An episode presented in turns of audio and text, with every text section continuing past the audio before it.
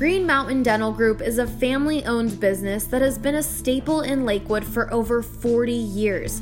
Whether it's cosmetic, oral surgery, or preventative dentistry, at Green Mountain Dental Group you will find nothing but the best. We have chosen Green Mountain Dental and will continue to attend Green Mountain Dental because of the superior care that we receive from them. Their facility is amazing, and above all, it's the personal touch that we receive from the people there, including Dr. Ben Jr. and Ann and Mary and Sherry and Marie. They've known me, as well as my husband, my children, and now my grandchildren, and are just incredible with all of us. That was Annette. She's been a patient at Green Mountain Dental Group since 1976 and truly loves their service. Never did I think in 1976 how blessed we would be to recognize the people at Green Mountain Dental, and are so thankful that they have been a part of our lives. For all new patients, Green Mountain Dental Group offers free teeth whitening trays when you schedule a cleaning, x-ray, and exam. Just mention BSN Denver. This is the BSN Avalanche Podcast, powered by the BSN Denver Podcast Network. To work, crisscrossing with Jost. Right in, turned out by Jari. That was a 1-on-2. And Jost. McKinnon. What a the best Avalanche coverage in Denver. Now Landeskog. Phoenix McKinnon holding it up. Stop. Hey, y'all, prepare yourself for the rubber band. Man, you never heard us out. Hey, BSN listeners, we are excited to tell you about some game-changing coffee. Strava Craft Coffee, the CBD-enriched coffee that has really changed lives, and their reviews are incredible, so make sure you check them out. This CBD-infused coffee has taken away long-term migraines, back pains, arthritis, IBS. It has helped decrease anxiety, you name it. CBD is all-natural and non-psychoactive. The coffee is rich and tasty, and we couldn't recommend it more to our listeners.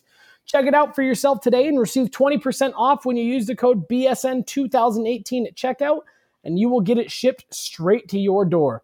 Now let's start the show. Why, hello to everyone out there, and welcome in.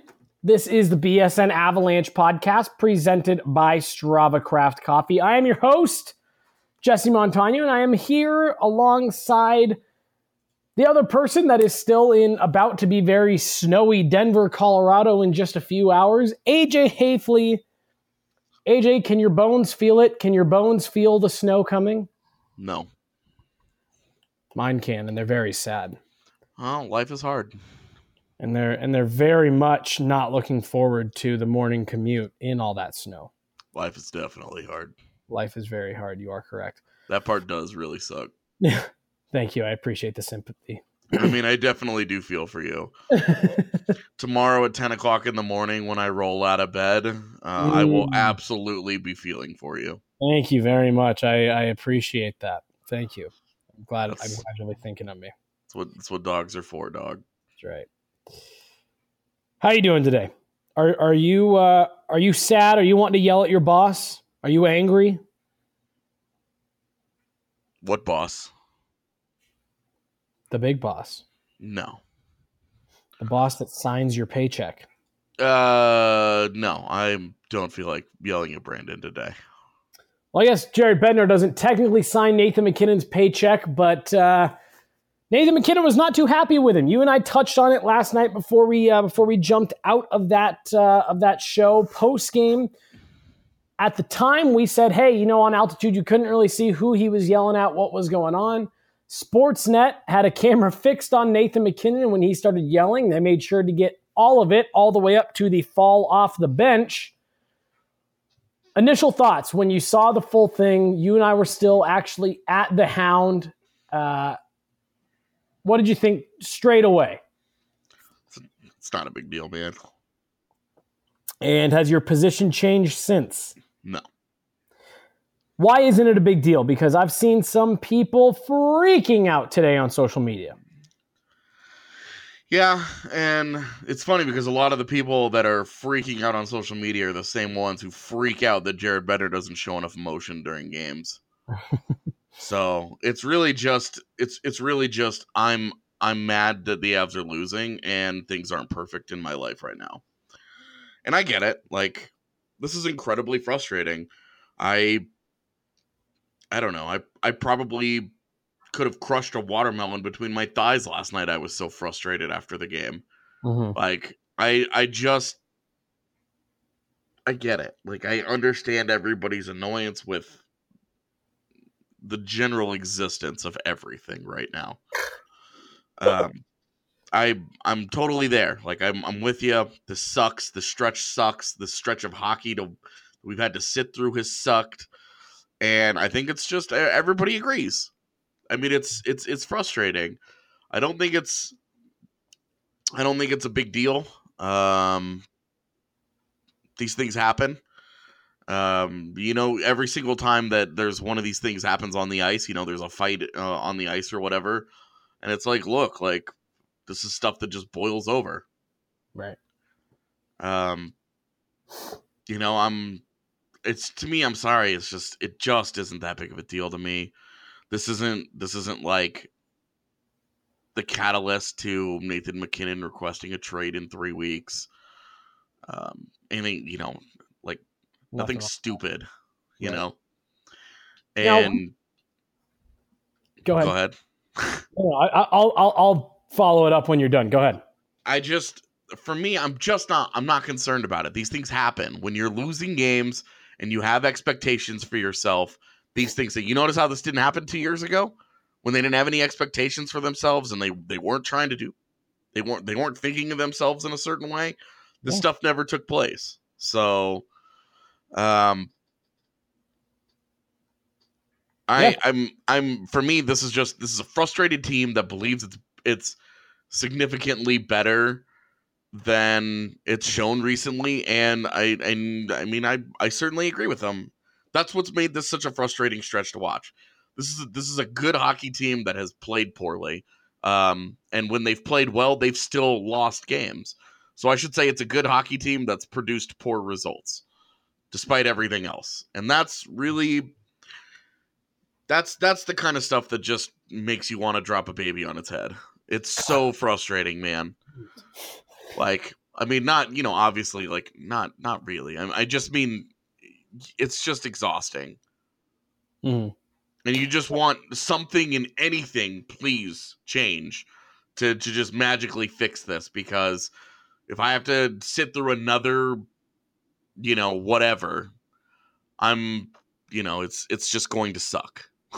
A little scary that they're sitting at 48 points. It's just they may never win again. It's a little too ominous. Bum, bum, bum. AJ, we don't know exactly what was said between the two. Basically, what we've heard, what we've seen, what people have reported, what eyewitnesses have said, is it sounds like Nathan McKinnon was upset about something. Jared Bednar told him, just do your job, and that did not sit too well with Nathan McKinnon. Is that fair? I'm not going to get into the specifics of it. The only people who know for sure what was said were the people who were there, and for anybody else, the rest of us are going to be in 100% projecting on that, and I'm not interested in doing that. I'm not going to try and draw conclusions off of a part of a conversation that. I think I was able to lip read on this replay or whatever. Like, I'm not doing that. I'm not getting into that kind of nonsense, because it's what's to gain from it? What are any of us going to get out of it if we suss out half of this conversation and try to build the other half based on what we think we've got here? What are you getting out of it? Well, I don't know. I mean, I don't see the positive in it, and I guess it's different because you and I both see this the same way, and even AD agrees with us. He put it out on Twitter. This really isn't that big of a deal, but I guess for people who do see it as kind of a big deal, maybe what was said, who quote unquote started it, maybe would play a bit of a factor. But you know, I like I just said, I guess for you and I, you're 100% right. It probably doesn't make much of a difference. Yeah, no, I'm just not, it's the kind of drama that I think is the absolute worst nonsense in sports. Mm-hmm. It's the kind of stuff I don't like reporting on because it's very TMZ. It's very voyeurism and he said kind of nonsense. And it's like, ooh, there's drama. Like right. It's two pissed off dudes after a game they lost that they should have won. Why is this such a revelation? Right. So, for me, we've seen Nathan McKinnon freak out and throw fits and break sticks and do all kinds of, nonsense this season when he's been frustrated. This is just another one. Just add it to the list. For me, I just don't think it's just not a big deal. All right. Well, so let's take this. I know we've just spent the last few minutes saying this is not a big deal, but if Nathan McKinnon finds this a big enough, actually, you know, not even if Nathan McKinnon finds this a big deal. This is Jared Bednar's third year. He had the 48-point year. They had a good year last year. Yeah, 95-point year. They get off to a good start, and now they can't seem to get it back on track. It's been 1 month plus. A month and a week since that Eastern road trip where they went 2-2 and got spanked by Tampa Bay. Is Jared Bednar's message maybe starting to fall on deaf ears? Have these players already tuned him out? Is it time to move on? No, I'm not having that conversation yet. For one, if you're doing it in season, you're punting on the season because you're likely bringing in an interim. It would not be like Montreal's firing of Michel Therrien to bring in Claude Julien, who was fired by Boston like a week earlier. Mm-hmm. You know, that's not the conversation that's being had. The whole Joel Quenneville thing isn't going to happen. Those people that continue to cram it down my Twitter mentions, it's not going to happen. That's a bridge burned. Right. I don't ever like saying like this would never happen because we don't, you know, live in a world of absolutes like that. Mm-hmm. But I would say it's very, very, very, very, very, very unlikely that Joel Quenneville would even take a phone call about this job because of how things ended here.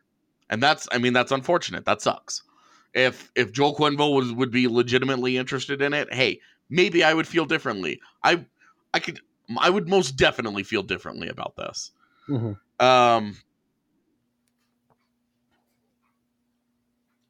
I just not in. It's just not in the cards. It's in season, right? You know, so what? You're gonna fire him next week, and right now, who's taking over? Well, so that's Nolan Pratt, Ray Bennett. That's what I was about to ask you, is because you see all these people. Oh, he needs to go. One Twitter user in particular. Actually, not even just one. There's a lot that I've seen that are adamant that he should be, I almost said traded, fired. But the one thing that gets people in a lot of trouble in life is you don't think about what happens next. You know, there's obviously the line in Batman where I'm like a dog. I chase a car, but I don't know what to do with it if I catch it. All right, so you fired Jared Bednar. Now what? And so I guess what I'm asking is, if the Avs were to do that in a crazy hypothetical world, what would be the next move? Is there a next move? I mean, you've got to bring somebody in, because if you don't have somebody lined up already, and outside of Q, I haven't heard a single name mentioned that I think, hey, you know, maybe that's a good idea. Mm-hmm. Yeah. So, you know, maybe find an interim candidate that makes sense. That's, you know, whatever. Like, Find a guy who doesn't have a job right now, which already you're off on the wrong foot because the guy doesn't have a job. Right. Like, right. That's already a concern. No, and I think that's a good point to bring up is, yeah, if you do this right now, yeah, you're picking from the scraps outside of Joel Quenneville, who again we just established would not be coming here. Who's out there that you know gets your mouth watering? No one. I mean, there's the coaching market. It's so funny because it's such like a. Which retread would you want them to go after? You want them to go after Mike Yeo? Like, he's available. Right. You know, yeah. Like, because that's kind of what you're talking about. You're talking about somebody who's been fired for something. Or you're talking about trying to get another up-and-coming coach, which is what they've tried the last three times since Q. Right. So... Which route do you want to go? You know, there's, we need to hire an established NHL guy with a history of winning. Oh, since those grow on trees. Yeah, they're everywhere. You haven't heard? Right. Like, there's like a handful of those guys in the league at any given time where you're like, oh, well, this guy's got a history of winning and he's a dope coach and his players like him and he can coach in the modern day game. And there's this and that. Yeah. No, dude. Like, I mean, let's be realistic here. There are maybe like 15 to 20 NHL coaches that are actual NHL coaches. Mm-hmm. There are more jobs than there are people capable of doing the job well. And at any given time, there's probably about eight good coaches in the NHL. Mm-hmm. And with how quickly the game changes, you have maybe a decade with that guy. Right. You know, like even if Jared Bednar is actually a phenomenal coach. And it's funny because as much as I've been like, no, they don't need to fire him. I've never really like given a real opinion on what I think of JB as a coach. It doesn't matter.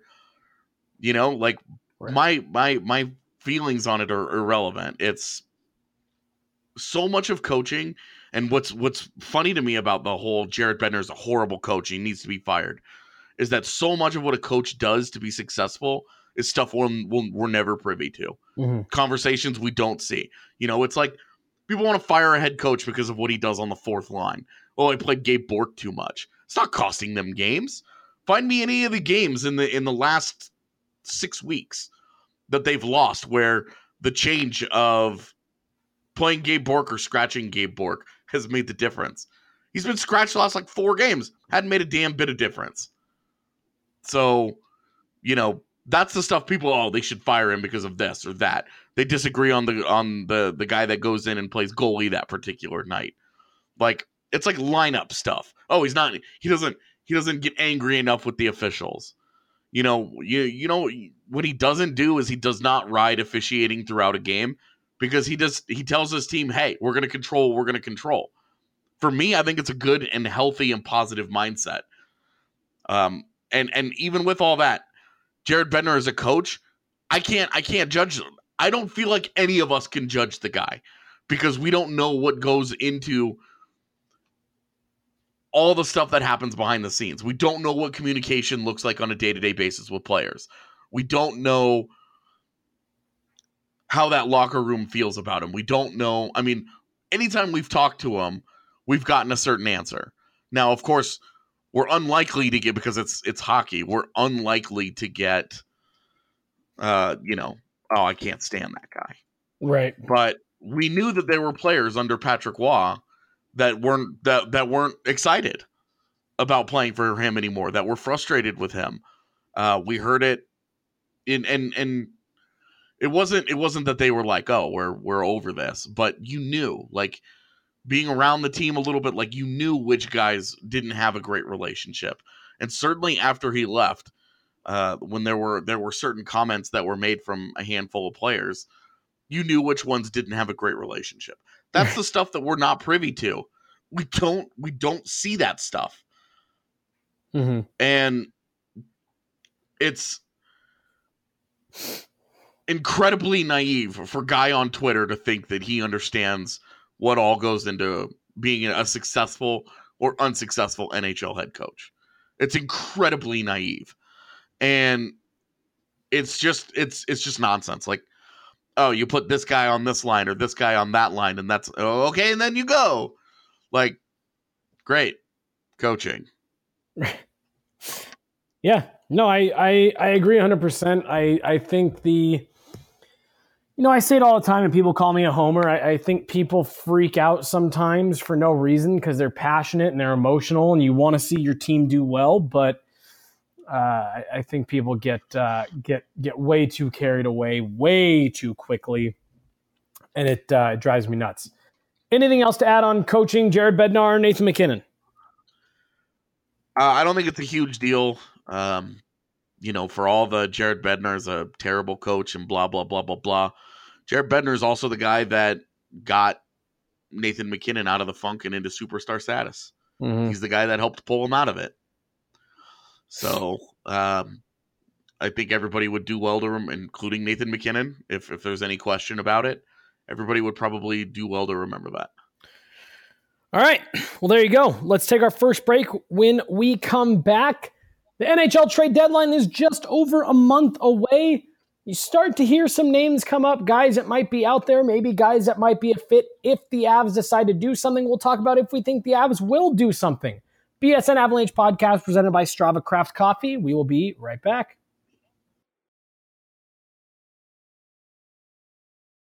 Hey, BSN fans, your favorite Colorado Sports Network has partnered with your favorite Colorado beer, and we're giving them away for free. But in true BSN fashion, we're not letting you go to some major chain for it. We want you to go to your local neighborhood bar and support a real Colorado business. That's why we've created the bar page, where any BSN subscriber can go in and get a free beer whenever they want. Just go to bsnbars.com and you can get one free Coors Banquet at any bar on that list. All you have to do is show the bartender the VIP image on that page in your browser, and you can retrieve a free Coors Banquet beer at any of those bars. There are over 20 bars there. You're sure to find one close to you. It's bsnbars.com. Find a bar and get a free Coors Banquet on the house. Thanks for listening to the BSN Denver Podcast Network. Segment number 2 here, BSN Avalanche podcast presented by Strava Craft Coffee. AJ Hafley and Jesse Montano sitting here talking some abs on an off day, a very snowy Friday here in Denver, Colorado, as AD is with the team on the Eastern Canada swing. You got me and AJ taking you home on the heading into the weekend. AJ, I mentioned it there at the end of the last segment, NHL trade deadline, 1 p.m. Mountain Time, February 25th. I want to start this off by asking you about maybe the perhaps the most notable name that could be on the move, especially in light of today's kind of mystery events. Sergei Bobrovsky has said he won't be back to Columbus. He is a pending unrestricted free agent, and apparently something happened on the team's trip to Tampa Bay that they said did not align with the team's core values. He was sat tonight, didn't even dress for the Blue Jackets game against, I believe it was against the Nashville Predators, I think is being played right now. Do you think Sergei Bobrovsky is with a new team come February 26th? You got to think so at this point. I would have said no going into this, but the combination of how poorly he's played this year, and of course it helps that they won tonight without him, right? And Korpisalo played well, played a decent game. I watched a little bit of that one. That combination right there, I think, is big, and the fact that they just told him to go away. Right. That's I think they're pretty safe bet to be a playoff team. Mm-hmm. They're the third best team in the Metro. They aren't dealing with the same kind of clog, if you will, that's going on in the Atlantic. Mm-hmm. It's really kind of like Columbus and the Islanders for that third spot, and then Carolina's they're there, I guess. They're involved. So, mm-hmm. But really, like, I think Columbus is a legit playoff team, and that's with Bobrovsky having not played well this year. He's only got like a 906 save percentage, I believe. Mm-hmm. And I talked about this on I went on a Rangers podcast earlier and talked about this at length. I don't know what a Bobrovsky deal looks like. I have absolutely no idea what that guy's value is. Yeah, especially given, one, he's a pending UFA. He's on the wrong side of 30, and supposedly his contract ask has been really high, and he hasn't played well. And now you throw maybe a potential personality grenade into the mix. What do you like? How do you value that guy in a deal? Because for me, I'm like, look, from Colorado's perspective, they've got something that very few other teams are going to be able to offer in a trade, and that's a starting caliber goaltender in return. Right. And feel how you want to feel about Varley, and obviously his recent play hasn't been good enough, but neither is Bobrovsky's. But they both have long track records, long careers of success as starters, various amount of success. Yeah. Obviously Bobrovsky's been the better starter, but for me, I start by saying, hey, I'll flip you Bob for Varley. And then, okay, of course they're going to want something else. And I think that's, depending on what that something else is, that's how interested I am if I'm the Avalanche. Is it something that if you're Joe Sakic, are you at least picking up the phone and saying, just out of curiosity? Yeah, if he's not, I don't feel like he's doing his job. Like Grubauer, Grubauer has had half a season where it has not gone well here for him. And there's no denying that. There's no getting around that. There's no, hey, it was one bad game that's really hurting his numbers, really holding it. There's none of that anymore. No caveats, except it's only been half a year. Mm-hmm. We've seen him play very, very well for long stretches in his time in Washington. Yeah. The guy had 100 career, starts rolling into his time in Denver. So it wasn't, which is a couple seasons worth as a starter, if you're a starter. Right. So it wasn't like the guy had 30 games and it was all hoping and praying and projection. The real question is, do you give up on the Grubauer thing that quickly? Yeah. And because that's the thing that you have to consider because I have seen people, saying that the Avs should go pursue Bobrovsky. And that was the first thing that came into my mind is, well, you're going to have to give that dude a contract. You've already got $3 million plus tied up for the next 3 years in Philipp Grubauer. So what do you do? Right. It's just the Avs are what sucks is the Avs are in a tough position right now because they've got two goaltenders who again, historically have been really good. And they're beyond a slump.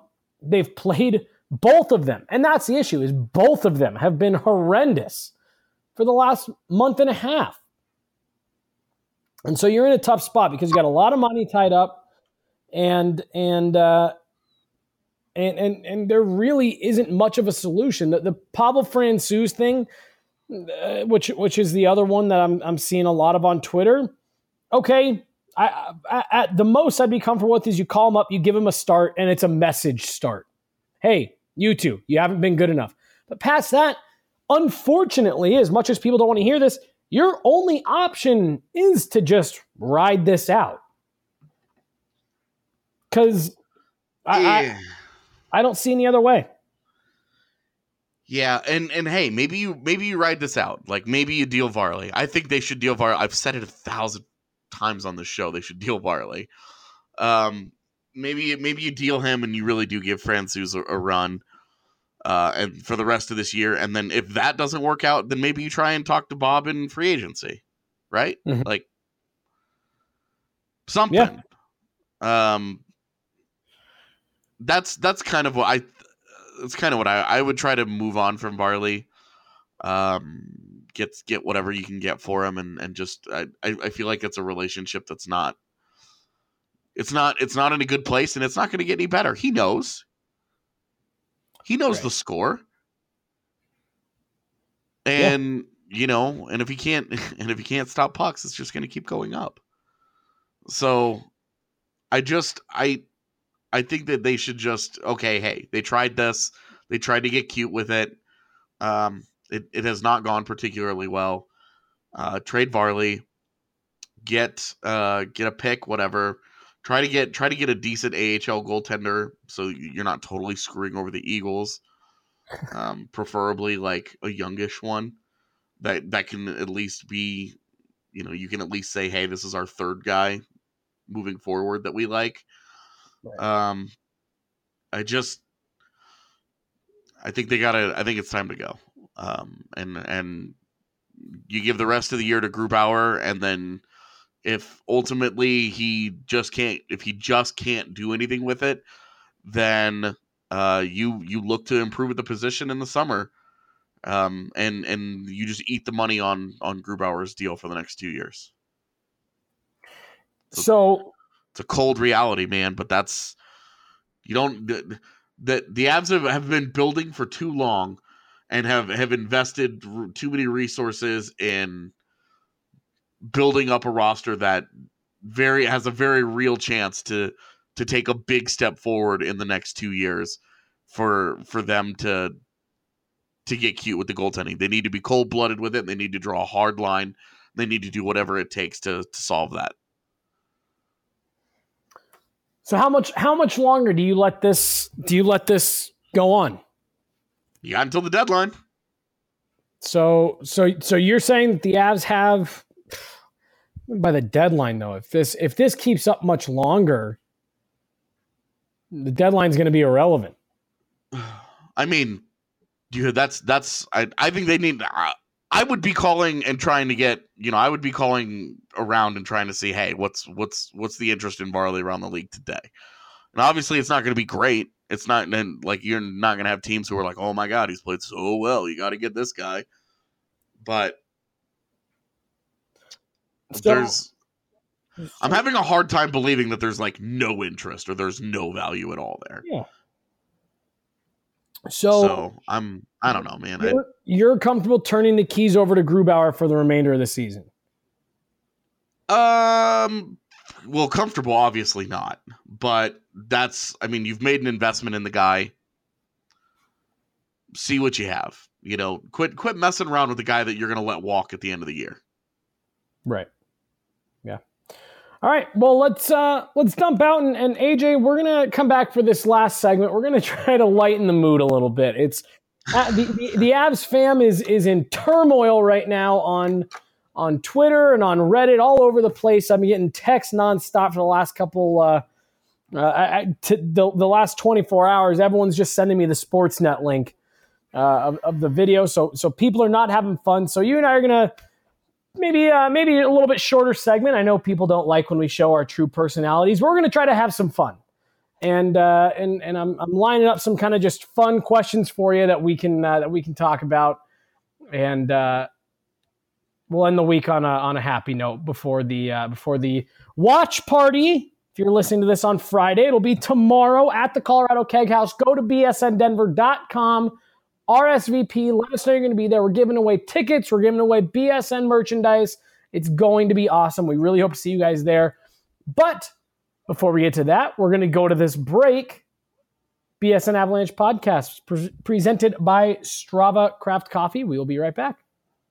The biggest benefits of CBD are cognitive, are neuroprotection, neuroregeneration, anti-inflammatory, and then a lot of the most common situations that people are taking it are for pain. That is Arthur Jaffe, a former CU Buffs football player and founder of Elixinol, a Colorado-based company focused on providing the highest quality of CBD oil and hemp extracts in the world. Like Arthur mentioned earlier, CBD has significant medical benefits and isn't limited to just athletes. Everyone can take it, from adults and children to even your dog. I wished I would have learned about it, or that it would have been more prominent at a younger age, to potentially have given my father a significant opportunity to fight prostate cancer, which ultimately took his life when I was 13. You know, I really think that it would have helped him. Arthur and the folks over at Elixinol's mission is to educate, inspire, and empower others to live naturally healthy, happy lives. To learn more and join the CBD conversation, check out elixinol.com. Third and final segment, BSN Avalanche podcast presented by Strava Craft Coffee. I'm your host, Jesse Montagna. I'm with AJ Hafley. It's doom and gloom right now in Avs land. So we got some fun, just kind of hockey questions that you and I can talk about. I've got a handful of them. We'll see how many we get through here in 10 minutes, whatever. AJ, I'm going to dive right in. What up, Doug? Are you ready? Are you ready for this? I don't know what's coming, so. Well, I know. Yes. That's the fun part of it. I am. If you could have dinner with any NHLer, past or present, dead or alive, who would it be? Theo Fleury. Oh, great answer. My goodness. Great answer. Wow. I can't even top that. That's great. We all know why. Let's move on. It's great, next, dude. Yeah, that's amazing. Next question. Who was your favorite player growing up? Non-Avs or Avs included? Anybody. Patty Waugh, my favorite hockey player of all time, which, of course, made my first ever NHL press conference in which he was the coach. Very weird for me. Favorite player growing up, Pavel Bure. Really? Yeah, Pavel Bure, Sergei Fedorov. Two of my favorite players. My favorite non-Patty Waugh Av was Valeri Kamensky. So I had a hard on for Russians as a kid without knowing they were Russian. Yeah, no, dude, I've always liked Russian players. I love the way they play. Everything's so, it's creative and it's high speed and it's awesome to watch. I mean, I just, I understand, like, there's more to the game than just playing on offense and blah, blah, blah. But, watching those guys and the way that they encourage creativity and they play a beautiful version of the game. To me, they are hockey's Brazil. I've said it on the show here before. One of my favorite quotes of all time was Evgeny Kuznetsov talking about his first game in the NHL and him saying he remembers being so confused when he saw a player dump the puck in for the first time. And he said he went to the bench and asked the coach, why did we give up possession like that? I don't know if it was in the game or if it was in practice or whatever. But he said, why would we give up possession?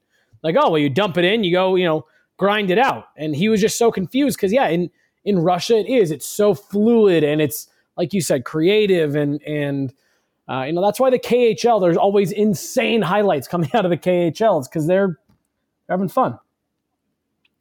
I know you're not a big jersey person, but when you think back of all the hundreds, maybe even thousands of jerseys that have been in the NHL, do you have a favorite? The Fisherman. Yeah. Such an absurd jersey. The 90s were a great era for jerseys. Were those Gosh, I don't know if they were. They might have been right at the end of the 90s. They were just so absurd. Honestly, they were so silly looking. I don't know. I thought they were so stupid. Yeah, and like, sure. And that's why I liked them, is I thought they were just absurd. They were ridiculous. I think if I had to pick one that wasn't like, this is the dumbest thing I've ever seen, but it's also awesome at the same time, the Whalers. Oh, great. Great jersey. See, my all-time favorite jersey is the purple Mighty Ducks, again, from the 90s. I can't get enough of those. I love them. I also really, really, really love Carolina's current third, the black one, that I know a lot of people hate. Really? Oh, I see. If you can execute a black jersey correctly, love it. It's great. Next question. What is your favorite hockey movie, AJ? Oh, it's weird. We were just talking about this the other day. Boy, it's tough. There's two that I love that are cut above the rest. But Miracle and Goon are both the ones that I just, for different reasons. Right. Goon, huh? See, I love Goon. And Goon for me is, it's great for me because it's got a little bit of a, It's got a sweet like romance story tied in, and if you know me, you know that that's my speed. And it's, yeah, and it's a hockey movie, and it's got so much silly hockey culture in it, and I don't know, I just think it and Jay Baruchel's character is just totally ridiculous. That he just cracks me up because he's just so over the top. Yeah. I watched Mystery Alaska in Vegas. I like that movie too. It's not like a favorite or anything. I just think it's an entertaining watch. Yeah, it's a good one. I'm Miracle through and through. That's by a mile my favorite hockey movie. It's awesome, man. It's just done so well, and you know the whole true story thing and all that stuff, obviously. And, USA all the way. Next couple questions here. We have a unique job. This is your only job. What is your favorite part of what you do, AJ?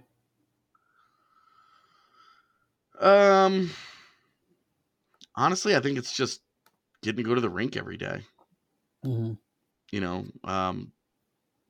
covering the team, and I like flying to other cities and getting to see other arenas, see different fan bases, see what it's like to be a fan of, you know, the St. Louis Blues and the Vegas Golden Knights, and what their game day atmosphere looks like, and what the press boxes are like, and what the arena feels like, and you know, the kind of the buzz of the crowds on any given night. And, you know, just that stuff. I really like that stuff. I didn't know I would like that stuff. I really like just kind of getting to be around the sport every day. And it's funny because I do talk hockey for a living, and I write about it. And I make hockey friends along the way. Like, I have friends who like are like, oh, well, maybe we won't talk about hockey because I know that you do that all day. And I'm just like, no, it's fine. Right. Like, we can talk hockey. I'm totally happy to do that. Right. I just love what I do, man. Like, I love the sport. I love being in the sport and around it every day. I love talking to the guys. I love talking to, you know, the players and kind of getting to know them and being around them as they go through these journeys. You know, every season is a once in a lifetime opportunity for these guys, and to kind of just have a backstage pass to history like this is it's really cool. And it's hard for me not to be romantic about the whole thing. You know, it's special, and I love being around it. I love at the end of games, you know, going down and standing in front of the glass, and you know, you get to feel the energy of an arena, you know, whether it's a good game or a bad game.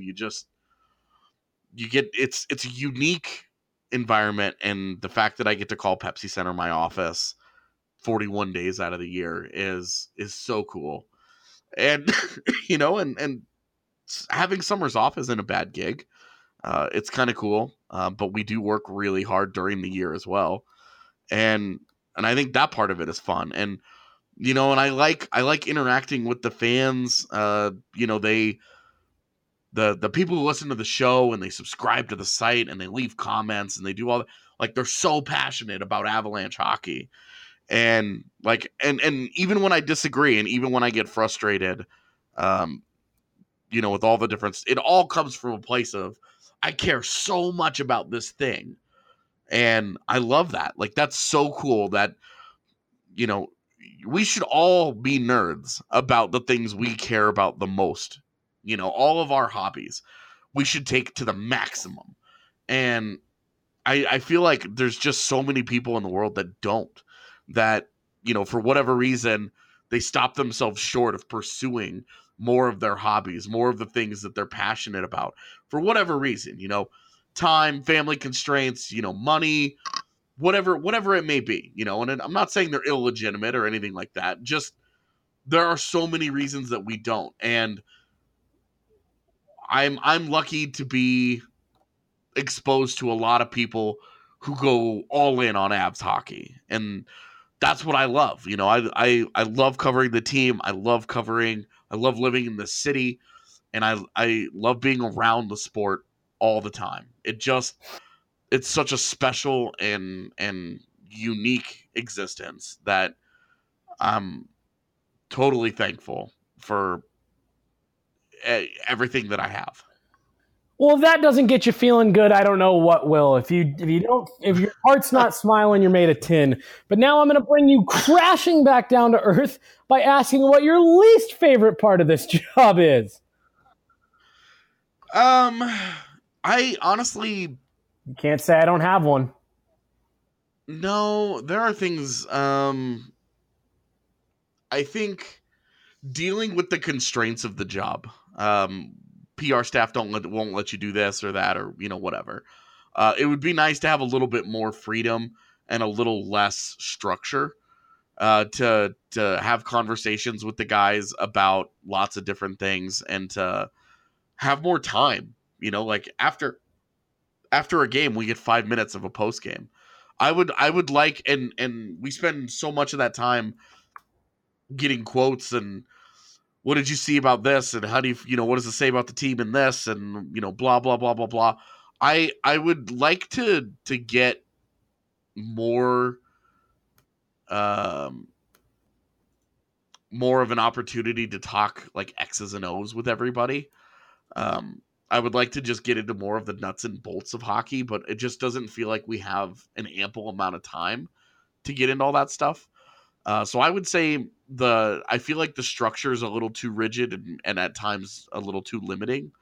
I also don't like the ebbs and flows of the NHL schedule and how that kind of impacts my day-to-day life. Like right now, Adrian's on the road, the Avs are on the road.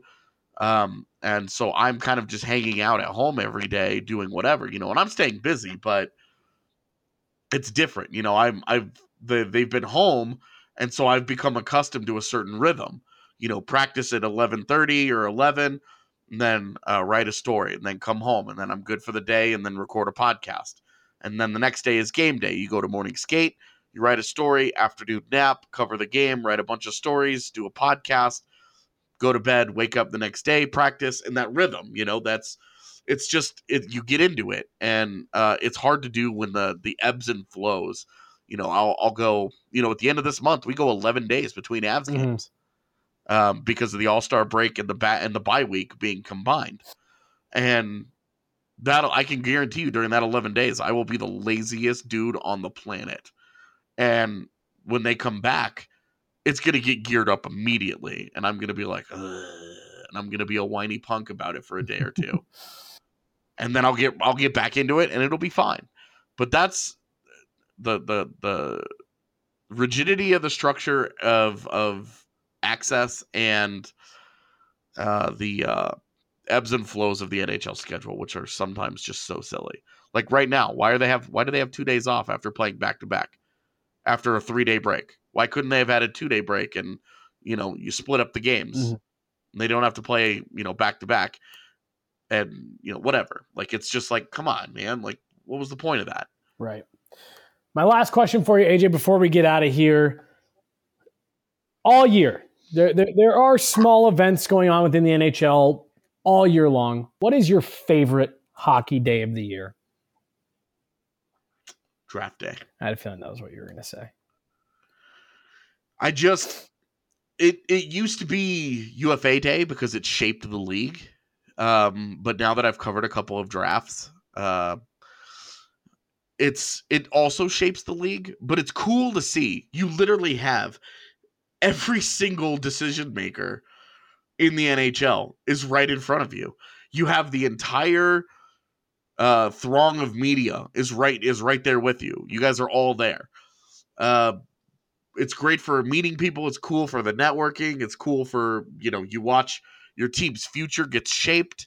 The league, the league's future is shaped by decisions these guys make, and then on just kind of a, you know, a human level, it's one thing to watch on TV and to see these guys come out of the stands and all that, but it's another to be in the arena and then these guys get their names called and their families who have been with them for, you know, 18 years through this journey of theirs.